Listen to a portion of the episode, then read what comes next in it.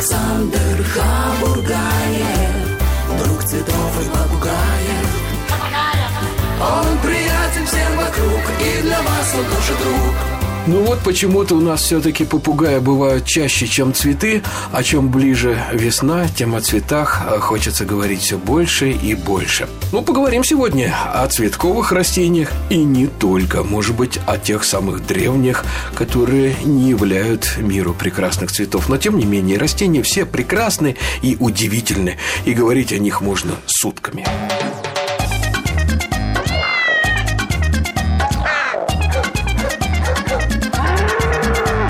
Кошкин дом. Живой уголок Александра Хабургаева. Здравствуйте, приветствую я нашего гостя. У нас в гостях Антон Думенюк, главный садовник э, Московского ботанического сада «Аптекарский огород».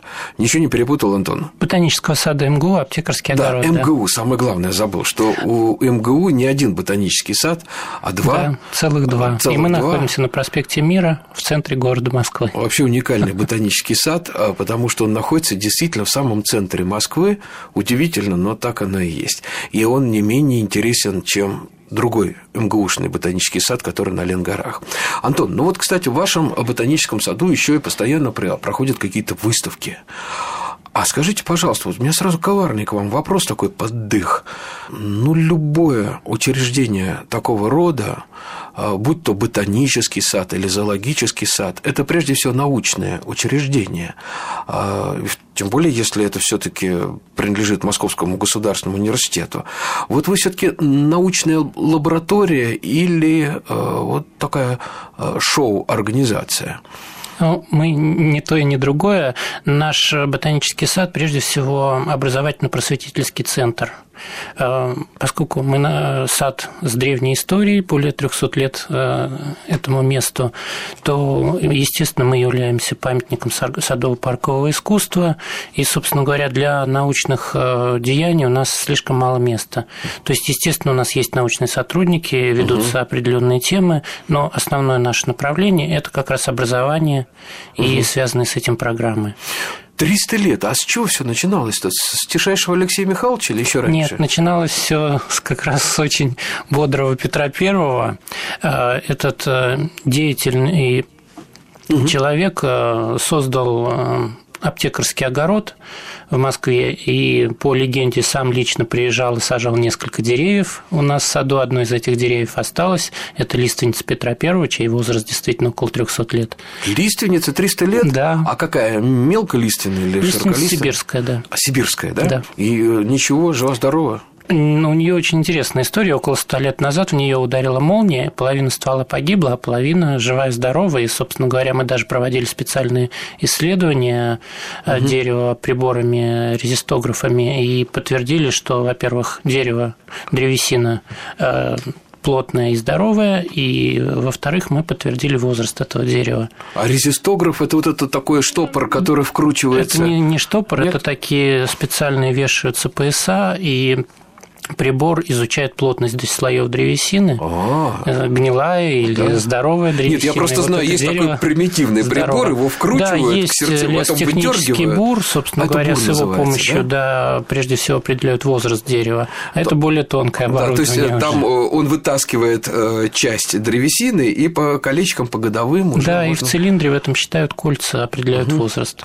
Ну а дерево-то ничего, это потом как-то садовым Нет, варом ничего, это заделывается, да, это, собственно говоря, не разрушающая диагностика, поэтому угу. мы, конечно, нашим деревьям-памятникам, можно сказать так, уделяем особое внимание. Вы знаете, нечто подобное я видел у меня э, недалеко от дачи, а, а, усадьба, музей-усадьба Болотова, и э, там есть фантастический памятник природы, дуб, который лет 20 э, назад ударила молния, он стал падать, облокотился вот об такую же лиственницу времен Петра Первого, да. и они срослись вместе и образовали арку. Ну, конечно же, надо постоять под этой аркой, чтобы загадать желание, оно исполнилось. Да, конечно. Вот, обязательно. Но, тем не менее, скажите, Антон, а вот есть такой статус памятник природы у деревьев? Да, есть целая программа в России, на самом деле, поддержанная Госдумой, это деревья-памятники, когда по всей России собирается информация, потом приезжают специалисты, угу. оценивают и уникальность дерева, его состояние, проводятся даже специальные работы по поддержанию здоровья, поэтому есть такая программа, это отдельно очень интересная тема. Ну да, это как И наши как раз да. два дерева в этой программе учтены, угу. это лиственница Петра Первого и дуб э, Гофмана, первого университетского директора сада, потому что что первые сто лет истории мы были аптекарским огородом при военно-медицинской академии, угу. а уже более 200 лет являемся университетским садом. До середины 20 века это был единственный ботанический сад в Москве, поэтому все любители растений э, у нас угу были, это являлось таким местом как раз тоже и выставочным, и образовательным, ну и, естественно, научным центром. То есть до середины 20 века, пока не возникла территория на Ленинских горах, вся деятельность научная была у нас. Сейчас она проходит на двух территориях, на Ленинских горах и на проспекте Мира. Поэтому угу. все это продолжается. Но сегодня, конечно, основная ценность нашего сада – это коллекция тропических растений.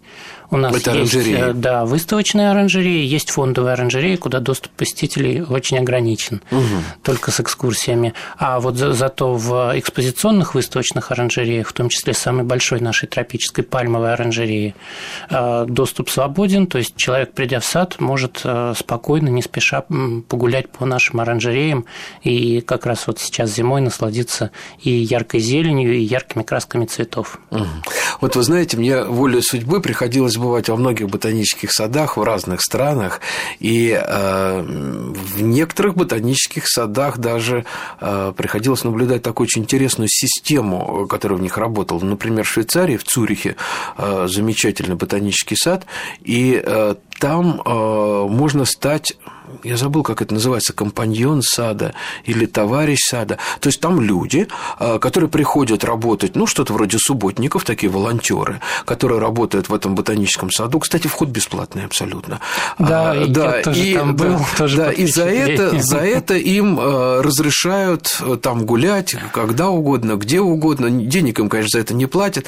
И меня что потрясло, мы э, скрыли, э, от дождя туда забежали спрятаться в оранжерею, ну, мы с камеры, правда, снимали кино. Вышел, как выяснилось, директор ботанического сада. Мы с ним разговорились. А когда он э, увидел у нас, что мы как-то э, там, я не знаю, пассифлору отличаем от э, там какого-нибудь там сциндапсуса, он так просветлел взором, повел нас везде, все стал показывать, и какие-то очень такие человечные, душевные отношения.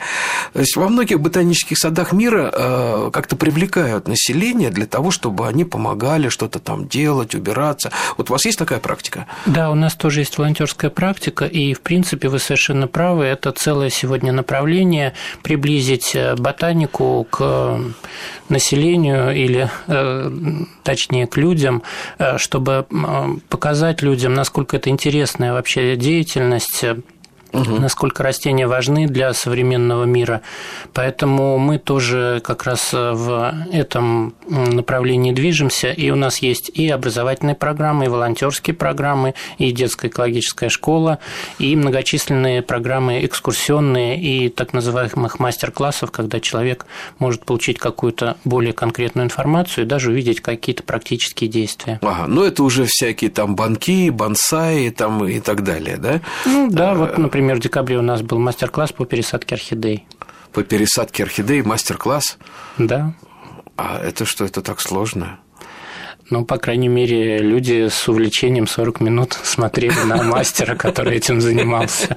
Ну, вы знаете, вообще-то орхидеистика – это диагноз, вот, это засасывает, и я знаю людей, а, нет, наверное, еще знаете, что диагноз – это синполии, да, вот синполии, орхидеи – это уже эм, очень часто это такая страсть уже бывает нездоровая у людей. Ну, на самом деле растения достойны того, чтобы именно к ним воспылать да, потому конечно. что люди людей, увлеченных коллекционированием, очень много.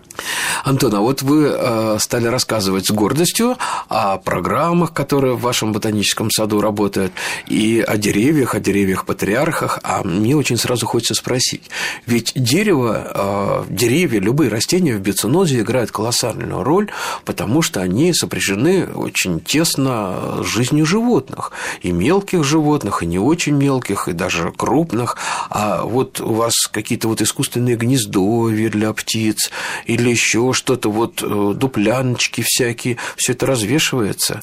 Да, у нас довольно много птиц в саду. Собственно говоря, даже мы выпустили определитель птиц ботанического сада. Угу. А учитывая то, что в центре города все-таки довольно большой массив э, зелени и да в центре города такие стали птицы появляться, которых у нас отродясь-то не было. И ничего, обживаются. Ну, одно дело единичный случай, а другое дело, когда птицы из года в год прилетают, выводят птенцов. Конечно. Это все таки вот... Нет, ну почему единичный? Если есть елки, например, даже если это голубые ели, вот как у нас э, сербские ели перед входом вы видели, да, значит, да. будут зеленушки, значит, они будут там гнездиться. Ну, зеленушкам, правда, еще одуванчики нужны, потому ну... что они птенцов на одуванчиках поднимают.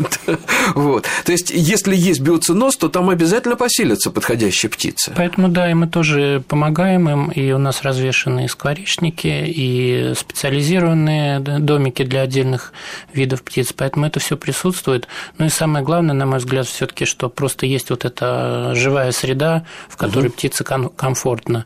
Это и защита от взглядов, от шума, какие-то укромные местечки, поэтому здесь как раз мы являемся таким оазисом не только для людей, но и для всей живности, которая в Москве угу. присутствует.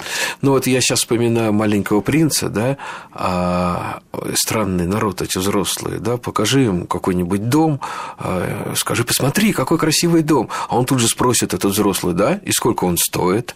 То есть для многих людей вот обязательно должен быть какой-то материальный эквивалент каким-то раритетам, каким-то ценностям. И я помню, э, я также человеку, взрослому, достаточно успешному в коммерческом плане, показал в коллекции своего друга рыбку, маленькая такая, неказистая рыбка. Я говорю, ты знаешь, вот эта рыбка, это эндемик, она живет только в кратере одного вулкана Мбо, и больше нигде эта рыбка не живет. И на этот вулкан нельзя подняться, потому что старейшина племени э, не всяких туда... Он мне да, она говорит, серенькая, тут смотреть-то не на что. А у вас есть такие раритеты, которые, может быть, и выглядят-то как-то все таки не орхидея, да, не ванда, там, не фаленопсис, вот такой вот. А, тем не менее, вот единственный экземпляр там в Европе или еще где-то. Ну, на самом деле такие растения есть. Из оранжерейных растений это, наверное, теофраста величественная. Э, это дерево тропическое, которое было привезено в XIX веке и с тех пор э, растет в наших оранжереях. Теофраста, вот даже я даже не понимаю, о чем идет речь. Это откуда То есть привезли? считается, что это растение единственное во всех э, ботанических садах России. Угу. Поэтому такие растения есть. Есть и много экземпляров интересных прежде всего тем, что они находятся уже в культуре сотни лет. То есть, например, саговник, который можно в магазине встретить, у нас это опять-таки растение возрастом 300 лет, и мы тоже считаем, что это одно из достояний сада, поскольку это ну, можно считать, наверное, старейшим оранжерейным растением, опять-таки, во всей России. Угу. Ну, саговников-то много разных, и видов их много разных, но 300 ну, у нас лет... самый банальный сады да. саговник отогнутый, да, поэтому как раз это именно тот вид, который э, широко в магазинах представлен. Но 300-летнего растения вы больше нигде не найдете. Ну, 300 лет, да, это серьезно. 300 лет назад, вот я даже так затрудняюсь сказать, какие можно было растения-то э, встретить э, в оранжереях богатых людей, хотя вот я помню... Ну, на самом деле у них были возможности даже тогда, потому что на самом деле и в России первый ботанический сад был частным. И этот садовник попал к нам из коллекции графа Разумовского. Это на парусных судах везли все это.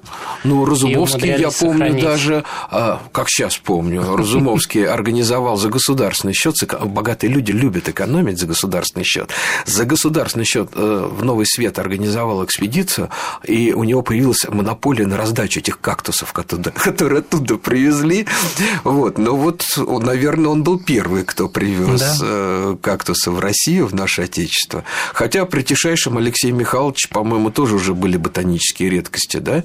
Редкости, конечно, были, но вот таких организованных коллекций, тем более, которые э, с научной точки зрения представляли интерес, все таки не встречалось. А вот смотрите, как странно. Вот Алексей Михайлович, да, он же ведь и огородничать любил, и, кстати, топонимы даже в Москве остались с тех времен. Вот Берсеневская набережная, там, насколько я помню, Берсень, э, крыжовник разводили, да? Крыжовник. А, а, Висячие сады, Измайловские, все Измайловские, да, да, это же это именно вот... тоже был такой центр садоводства, и даже, есть, можно сказать... Да, Алексей Михайлович любил это дело, и да. ананас, по-моему, при нем даже в теплице теплицах уже выращивали. А вот мне только непонятно как. Как они могли без досветки а, выращивать в теплицах а, какие-то тропические растения? Чем светить-то? Свечками было тогда? Нет, это все было без досветки, да. То есть люди умудрялись находить такие режимы, при которых растения зиму переживали и за летние месяцы набирались сил, чтобы сохранить ну, а... хотя тропики-то там же короткий день у них. Тропикам-то как раз, может быть, и не надо было так особо-то. Но с другой стороны. Ну, попробуйте сегодня ананас на подоконнике вырастить.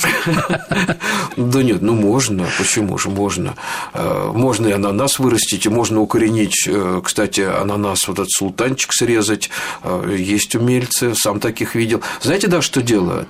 А, ну, насколько я помню, в старину тухлыми яблоками обкладывали ананасы, чтобы они цвели, и телен, да, это гормон старения. Да. да, а вот я знаю одного любителя, э, который, э, когда э, сварка, он приходил с банкой воды, говорит, попшикайте туда, ребят, немножко. И теленовая сварка тоже туда попшикают, и он этим поливал растения, и эффект тот же самый, что от гнилых яблок или от бананов, которые разложить. Ну, правильно, можно пойти эмпирическим путем, а можно и научным. Да, можно и научным, безусловно. Но я хотел спросить другое. Опять же, соколиную охоту Алексей Михайлович любил, и зверинец у него какой-то был. И вот Петр Алексеевич, его сын, э, который в Европе учился долгое время, а почему он так не увлекся естественными науками? Почему он сам ничего не выращивал? Почему он никакие зверинцы не создавал?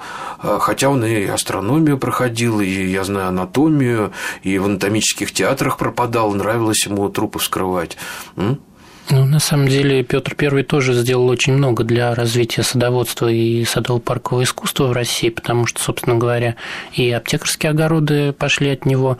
Например, и в Питере тоже аптекарский огород, который был чуть позже заложен, ну, превратился в ботанический институт. Аптекарский огород – это же фармацевтика, тогда же лекарств не было. То есть, это не для каких-то эстетических там... Нет, задачи были сугубо практические. Петр I вел многочисленные войны, было много раненых, и раненых все-таки надо было лечить. Именно поэтому аптекарские огороды принадлежали военно-медицинской академии, потому что это как раз был источник лекарств доступный для нужд. А что касается увлечения растениеводством, то, собственно говоря, Петр I тоже немало и лично посадил растений, и закладка садов, ну, он в основном все-таки уже в Петербурге, после закладки Петербурга увлекся. Там тоже была масса парковых ансамблей, которые именно инициировал угу. их создание Петр I. Поэтому это был как раз тот император, который э, дал толчок и этому направлению жизни в России. Угу. А, Антон, а еще такой вопрос. Скажите, пожалуйста, а где вы берете растения, да? Каким образом пополняется коллекция э, ботанического сада? Ну, сегодня, конечно, уже не парусники возят. Основных источников пополнения коллекции несколько. Прежде всего, это обмен с другими ботаническими садами. Это дилектус, да, то, что Ну, и дилектус, то, что семена, да, обменивают э, в международной сети, и прямые контакты с какими-то специалистами по отдельным группам растений. Потому что, на самом деле, ну, все на свете собрать невозможно, и любой ботанический сад на чем то специализируется. Вот, например, сегодня у нас крупные коллекции орхидей как раз и суккулентов. Мы специализируемся на этом, у нас есть кураторы по этим направлениям, то есть люди, которые а, добывают что-то новое. Угу. А, ну, а... подождите, подождите, Антон. Ну, а, орхидные, насколько я помню, все. Это первое приложение СИТЕС, и многие суккуленты тоже.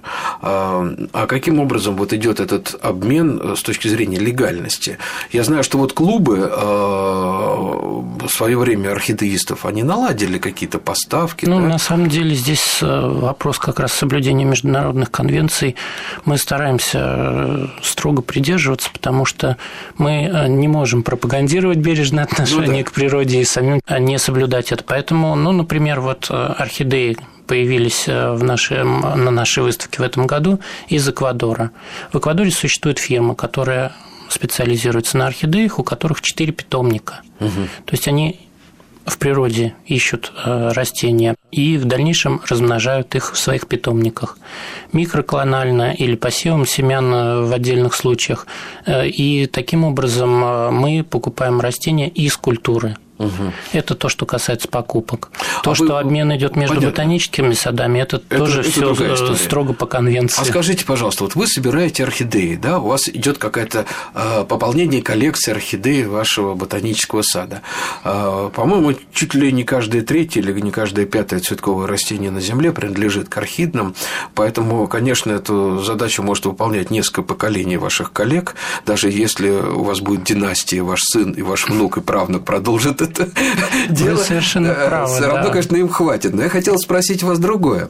Э, вы собираете дикие, э, дикие виды или то, что называется сорта, декоративные формы вас тоже интересует? Если мы берем с вами орхидеи, то уже давно путем всевозможных искусственных мутаций, ну, взять тот же самый фаленопсис, да, скромненький фаленопсис, иногда из которого вот такие вот гигантские цветы какие-то выводят, закрепляют потом потом пытаются закрепить эти признаки, вас это все не интересует. Вас интересуют только вот природные формы. А здесь ситуация следующая. Около 60% э, наших коллекций составляют именно виды и природные формы, потому что все таки для ботанического сада, как научного учреждения, виды гораздо интереснее, чем сорта. Коллекция орхидей э, разделена на две большие группы. Это фондовые коллекции, где находятся те виды, чье происхождение подтверждено, то есть мы знаем, откуда растение, как оно э, правильно называется. И это наша постоянная коллекция, которая из года в год э, будет продолжаться. В частности, некоторые виды из нашей коллекции с XIX века присутствуют в списках сада. Поэтому это вот база. Кроме этого, для того, чтобы привлечь интерес людей, широкой группы, начиная от школьников до пенсионеров. Мы, конечно, уделяем внимание и сортам, но это вот как раз сорта используются прежде всего при проведении наших традиционных зимних фестивалей орхидей.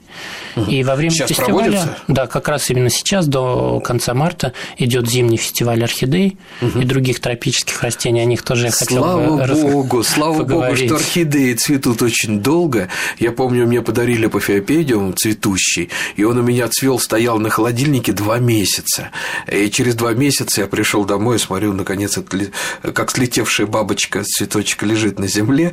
Поэтому можно, конечно, радовать посетителей довольно долгое время цветущими орхидеями, да? Совершенно верно. Такие распространенные орхидеи, как фаленопсис, например, тоже они несколько месяцев спокойно процветут даже в условиях а, квартиры. Поэтому здесь как раз вот э, именно интерес нашей коллекции в том, что, придя к нам, можно насладиться яркими красками современных садовых сортов угу. и в то же время узнать э, что-то новое об этих э, растениях и посмотреть на редкие коллекционные видовые орхидеи. Угу. В частности, вот в этом году у нас представлена такая орхидея, как Дракула, которая, собственно говоря, и известна-то был Есть буквально да. ну, я ее по названию недолгое больше, конечно, время, да. только знаю. Угу. Таким образом, можно увидеть, из чего все родилось, Исходную как, форму. Да, какие есть э, природные вариации этих растений Антон, и вот сравнить знаете, их с конечно, культурными. Появление Дракулы – это очень хороший информационный повод для нашего разговора, но э, есть и другие инф- информации, э, которые надо довести до наших э, слушателей. Поэтому давайте прервемся буквально на несколько минут. Выпуск новостей. Кошкин дом. Живой уголок Александра Хабургаева.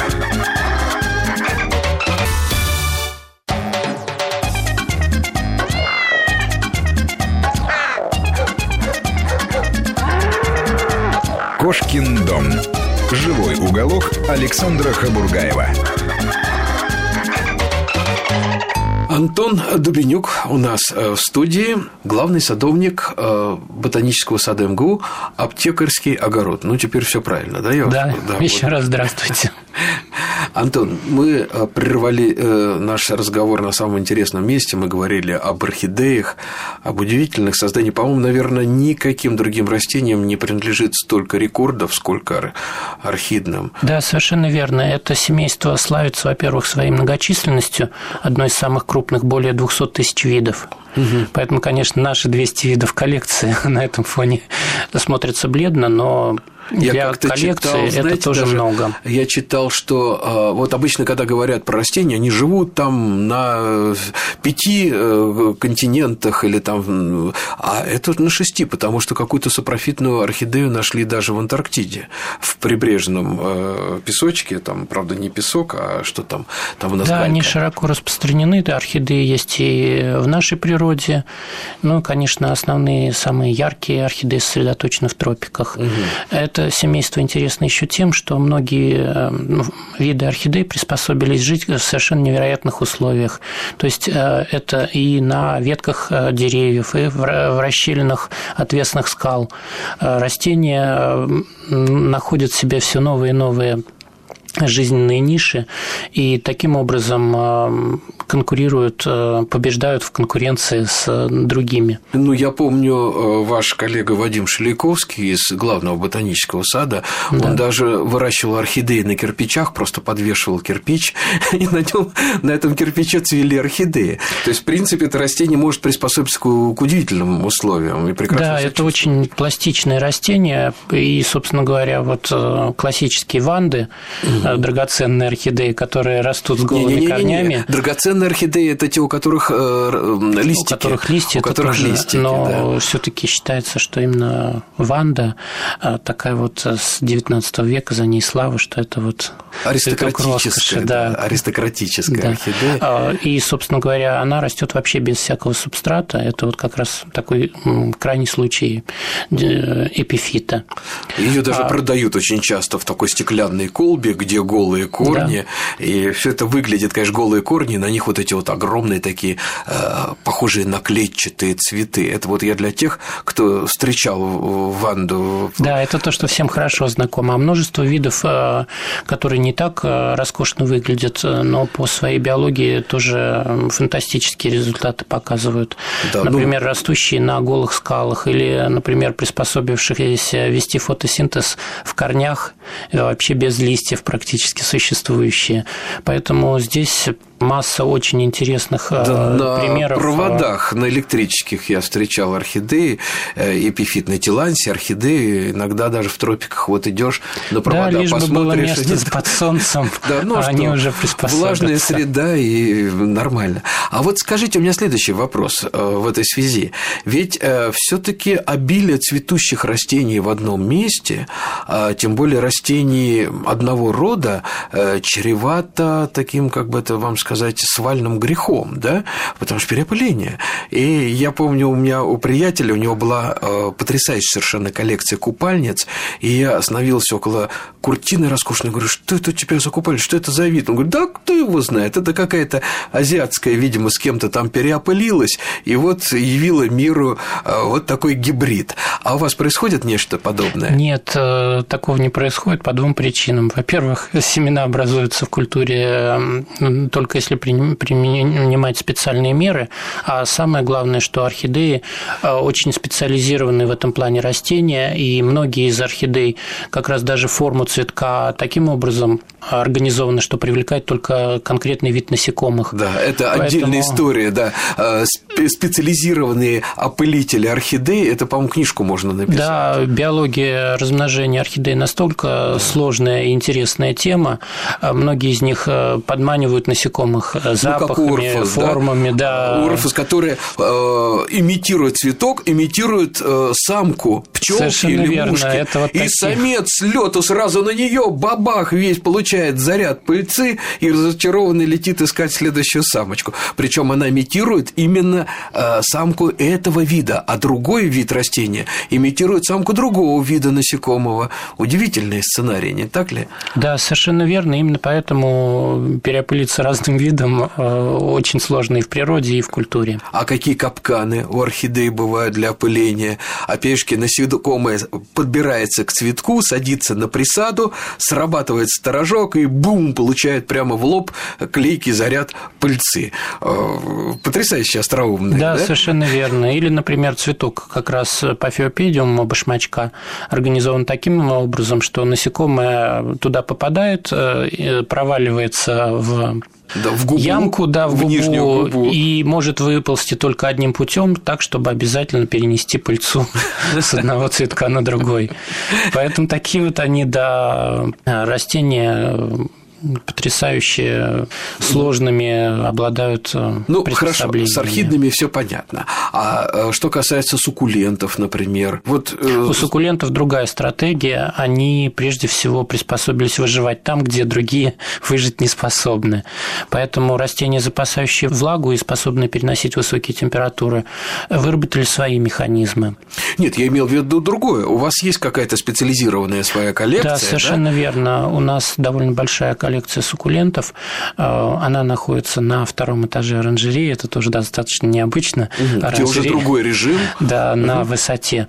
И там свой режим для этих растений с холодной зимой, и э, тоже мы стараемся сделать все, чтобы показать не просто разнообразие растений, а показать их в идеальном состоянии. Поэтому они летом выносятся на улицу в специальные сооружения. И большинство суккулентов у нас э, цветут, поэтому как раз придя чуть попозже, уже когда начнется весна, можно увидеть цветущие и кактусы, и другие представители э, этих растений. Еще у меня один к вам вопрос Скажите, вот, например, я помню, был когда в Пражском ботаническом саду, у меня, кстати, тоже потряс. Я, э, когда э, ближе познакомился с чехами, я понял, что вот что касается найти где-то, выкопать какое-то растение, создать культивары и успешно их продавать, это, конечно, голландцы. Голландцы в этом преуспели лучше всех других. Такие вот блистательные коммерсанты от ботаники. Конечно, продать. Но, что, да, продать, да. Но что касается создать из этого какую-то живую композицию, я понял, что чехи, конечно, в Европе в этом плане непревзойденные мастера. Недаром э, очень часто э, вот наши богатые э, меценаты вызывали, выписывали именно чешских садовников. А в Пражском ботаническом саду меня просто потрясла коллекция хищных растений. Фантастическая. И когда я уезжал, уже прощался, там мы как-то очень быстро подружились тоже с сотрудниками, они подарили мне две бутылки вина. Это две бутылки вина, которые ботанический сад делает из своих собственных вин виноградников прямо на территории города.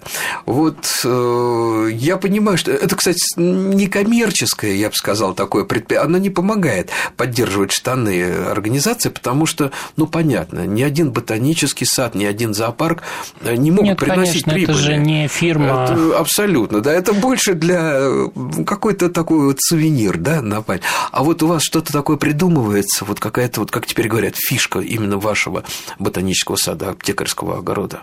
Ну, что касается производства вина, то это пока говорить об этом рано. А винограда Хотя... нет никакого, там не амурского винограда у ну, вас? конечно, у нас есть коллекция лиан угу. в нашем в парке открытом есть грунте. большая пергола с э, коллекцией лиан, где и винограды представлены, и актинидии, угу. и другие интересные растения, те же аристолохи. Поэтому угу. все это, конечно, есть. И мы на самом деле работаем и в этом направлении, потому что в этом году мы планируем провести осенью как раз выставку э, винограда Выставку подмосковного винограда? Да, подмосковного винограда. Вот посмотрим, что из этого получится. Поэтому, если э, к нам прийти в сентябре, то помимо осеннего фестиваля еще можно будет попасть на такую выставку. А чубушки нарежут, там будут как-то вот делиться, меняться, продаваться? Ну, поскольку мы стараемся, чтобы люди интересовались и участвовали, то, конечно, угу. какие-то контакты можно будет завязать и получить. Сам ботанический сад, он не производит посадочные материалы, не торгует, угу.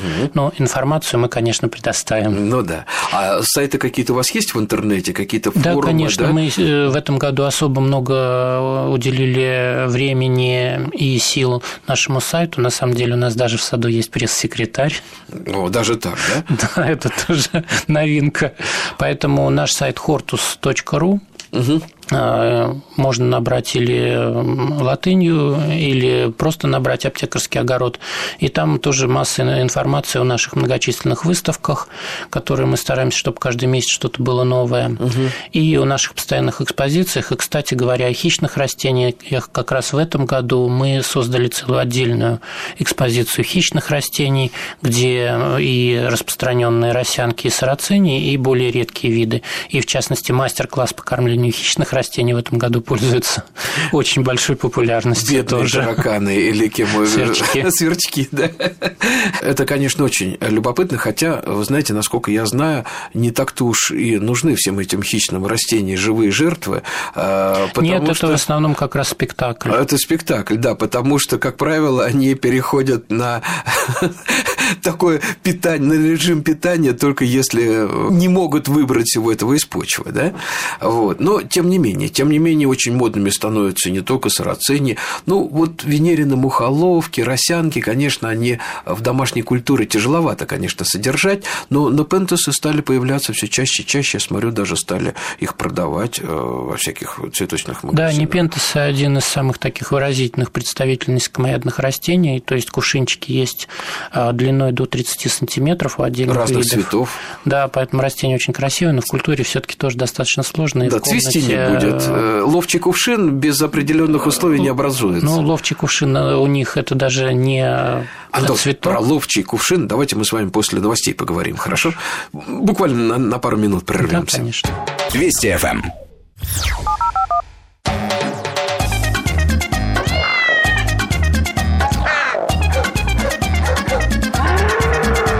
Кошкин дом. Живой уголок Александра Хабургаева. Еще раз приветствую всех тех, кто лишь недавно присоединился к нашей эфирной компании. И э, напомним, что у нас в гостях Антон э, Павлович Дубенюк, э, главный садовник Московского ботанического сада лекарственных растений МГУ, Московского государственного университета. Мы с вами остановились на... на Мы остановились, да, на очень интересных ловчих органах непентеса, это кувшинчики. Э, На самом деле это не цветок, это видоизмененный лист. Растение настолько далеко ушло. Ярко окрашенные, иногда даже со светлыми окошечками для насекомых, чтобы они пытались к ним карабкаться. Да, с крышечкой, С защищающей да, от да, дождевой да, да, да. воды. Поэтому это вот такой очень э, интересный орган, который э, насекомых подманивает э, чаще всего ароматами. И попав в этот кувшинчик, насекомое не может выбраться, потому что там находятся волоски, которые как щетка не дают ему вылезти вверх. И таким образом э, растения получают э, недостающий им а- чаще всего азот. Ну да. А вот вы знаете, э, такая хрестопатийная картинка, мне ее несколько раз приходилось видеть в разных книжках и даже фильмах. Это орангутан, который утоляет жажду из ловчего кувшина Непентеса, э, пьет оттуда водичку. А потом мне один э, знакомый зоолог сказал, что он это делает еще в лечебных целях, поскольку ферментация в желудке под действием Конечно, этих это не соков. просто водичка. Там уже находятся ферменты, которые разрушают органику, поэтому Ну да. То есть крупному животному не страшно, а в принципе непентес, кроме насекомых, может поймать и мелких млекопитающих мышей, например, были такие сведения. Ну да, или лягушечка, может быть, каких-то древесных тоже может туда попасть э, наверняка запросто. А, Антон, еще один у меня к вам вопрос. Скажите, а вот у вас какое-то направление такое пошло в аптекарском огороде, которое стало развиваться самостоятельно и которое вдруг вот оказалось таким приоритетным? Нет? Или это все-таки вот оранжерея? Мне сложно сказать, э, что из направлений является приоритетным. Приоритетным на самом деле является сохранение исторического наследия, поскольку мы все-таки памятник э, истории и культуры. Поэтому для нас э, очень важно, чтобы и дендрарий, открытая часть нашего сада, сохранилась со всеми его деревьями и коллекциями открытого грунта. И, конечно, наши оранжереи, они являются уникальными, и, собственно говоря, мы делаем все для того, чтобы они сохранились и для будущих поколений. Антон, еще у меня такой вопрос. Скажите, мы живем в городе Москве. Москва уникальный город, и в Москве можно встретить все что угодно. И вот даже я иногда иду и вдруг, «А, как же я такого не заметил. Вот недавно весной как-то ехал по Ленинскому проспекту вдруг огромный цветущий абрикос. Огромный, колоссальный, то есть ему несколько десятков лет. Можно найти стари- старинные магнолии в Москве. Есть э, тутовые деревья, шелковицы. Да, Это- шелковицей мы тоже занимаемся. У нас несколько и сортов, и кусочек аллеи из шелковиц. Поэтому И такие плодоносит, нас нормально. есть. Конечно, да? плодоносят. Но я сейчас хотел э, сказать э, совершенно о другом. Вот в каждом городе есть э, свои озеленители, да? В структуре структуре ЖКХ, вроде это городское озеленение, на это тратятся колоссальные деньги. К сожалению, очень часто мы с вами, как люди чуть-чуть в этом разбирающиеся, видим, как эти деньги зарываются в землю. И все чаще и чаще приходишь к выводу, что все-таки должна быть какая-то стратегия городского озеленения. То есть те люди, которые этим занимаются, они должны же привлекать профессиональных дендрологов, которые объяснят, что вот эти растения, они не выдерживают этой загазованности. Там ну, те же липы, да, вот мелколистные больше выдерживают, а широколистные меньше там. Есть растения, которые прекрасно чувствуют себя в городе, а есть, которые выпадают. Ну, нет уже в центре города елок там обычных или сосен. Они ну, елки и сосны вряд ли, конечно, выживут. Хотя На самом... Пунгин совершенно нормально себя чувствует, да? Вот Ель колючая только, и, да. и сербская более-менее себя нормально чувствует. Есть. Скажите, вот к вам обращались или, может быть, коллегам из Дендрария, там, сельскохозяйственной академии? Были такие прецеденты? Ну, на самом деле, все таки и московские власти тоже не оторванные от научной среды. И, например, на Ленинских горах э, шла программа повышения квалификации для московских чиновников, занимающихся озеленением. И, собственно говоря, нельзя сказать, что там неграмотные люди.